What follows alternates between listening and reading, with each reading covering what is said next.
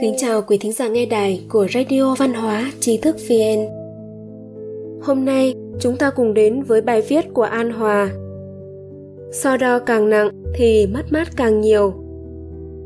Rất nhiều khi chúng ta dụng tâm tính toán để bản thân không bị thiệt, nhưng người bị thiệt cuối cùng lại chính là bản thân mình. Vì vậy, con người sống trên đời có đôi khi sống hồ đồ một chút, ít so đo tính toán một chút, mở một mắt, nhắm một mắt mà sống, lại có thể sống được thành thơi và an bình.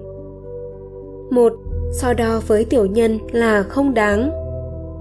Cổ ngữ nói, thà rằng đắc tội với người quân tử cũng không nên đắc tội với kẻ tiểu nhân, bởi vì kẻ tiểu nhân lòng dạ hẹp hòi, dễ dàng mang trong mình lòng thù hận.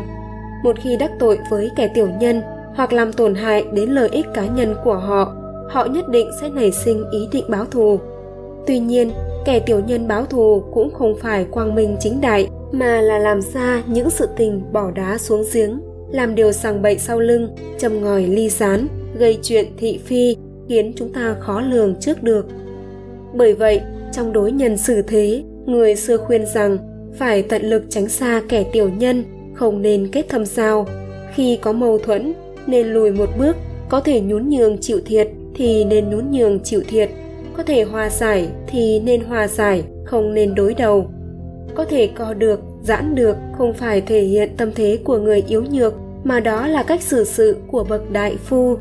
Nếu không làm được như vậy thì cuối cùng người bị tổn hại sẽ chính là chúng ta mà thôi. 2. So đo với bạn bè sẽ làm tổn thương tình bằng hữu.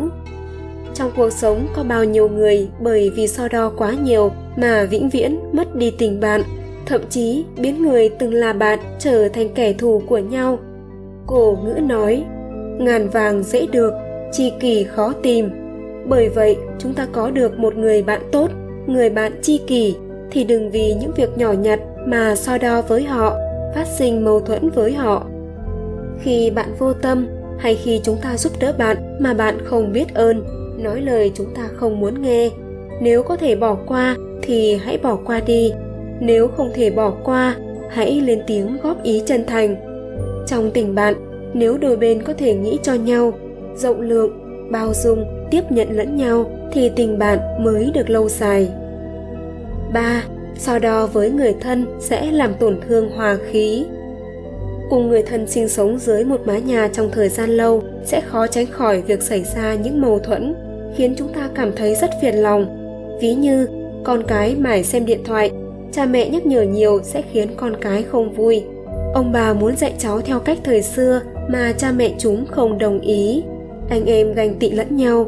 Đây đều là những mâu thuẫn thường thấy trong hầu hết các gia đình cổ ngữ có câu thanh quan nan đoạn ra vụ sự ý nói việc trong nhà lộn xộn phức tạp quan thanh liêm cũng khó mà nhìn rõ đúng sai cho nên khi chúng ta có chuyện không vui với người thân trong nhà thì cũng đừng quá để ý quá so đo nếu thực sự giữa anh chị em có xảy ra xung đột cũng nên là một người dễ quên bởi vì tình thân là mối quan hệ không thể dứt bỏ được Đúng như nhà soạn kịch nổi tiếng người Anh George Bernard Shaw từng nói, gia đình là nơi duy nhất che giấu khuyết điểm và thất bại của nhân loại.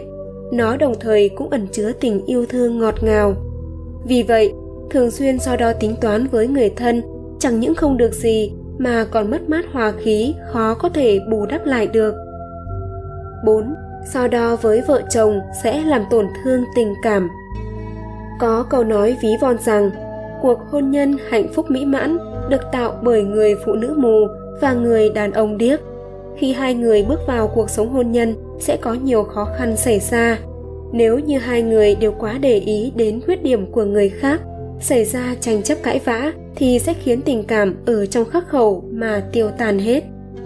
Khi vợ chồng xảy ra mâu thuẫn, nếu người vợ hay người chồng có thể bình tĩnh ngồi cùng nhau, dùng tâm thái đúng đắn để hóa giải, thì việc lớn hóa nhỏ, việc nhỏ hóa không, hôn nhân mới có thể bảo trì được sự bình an, lâu dài. So đo, tính toán, tranh hơn thua với vợ hay chồng là điều thực sự vô nghĩa. Năm, so đo với chính mình sẽ làm tổn thương thân thể. Có một số người luôn không đối xử tốt với chính bản thân mình, thường xuyên khiến bản thân dằn vặt, suy tính về một điều gì đó, cuối cùng làm cho bản thân đầy thương tích, tâm lực mệt mỏi. Ví như có người khi không còn tình yêu, liền rơi vào bóng ma thống khổ, không thể chấp nhận được sự tình ấy, liền buông thả bản thân kỳ thực, việc này không chỉ làm tổn thương đến thân, mà còn tổn thương đến tâm của người ấy. Trong cuộc sống, có một số sự tình xảy ra mà chúng ta chỉ có thể học cách chấp nhận. Gặp nhau là duyên, xa nhau cũng là duyên. Trên đường đời nhân sinh, có một số người chỉ là khách qua đường mà thôi. Điều mà một người cần làm chính là không so đo với mình. Hãy khoan dung tha thứ cho chính mình, giải thoát chính mình quý thính giả có thể truy cập vào trang web tri thức vn org hoặc tải ứng dụng mobile trí thức vn để đọc được nhiều bài viết của chúng tôi hơn. Một lần nữa, xin cảm ơn quý vị đã đồng hành cùng trí thức vn. Đừng quên nhấn subscribe, đăng ký kênh của chúng tôi và để lại lời bình luận ở bên dưới. Xin chào và hẹn gặp lại!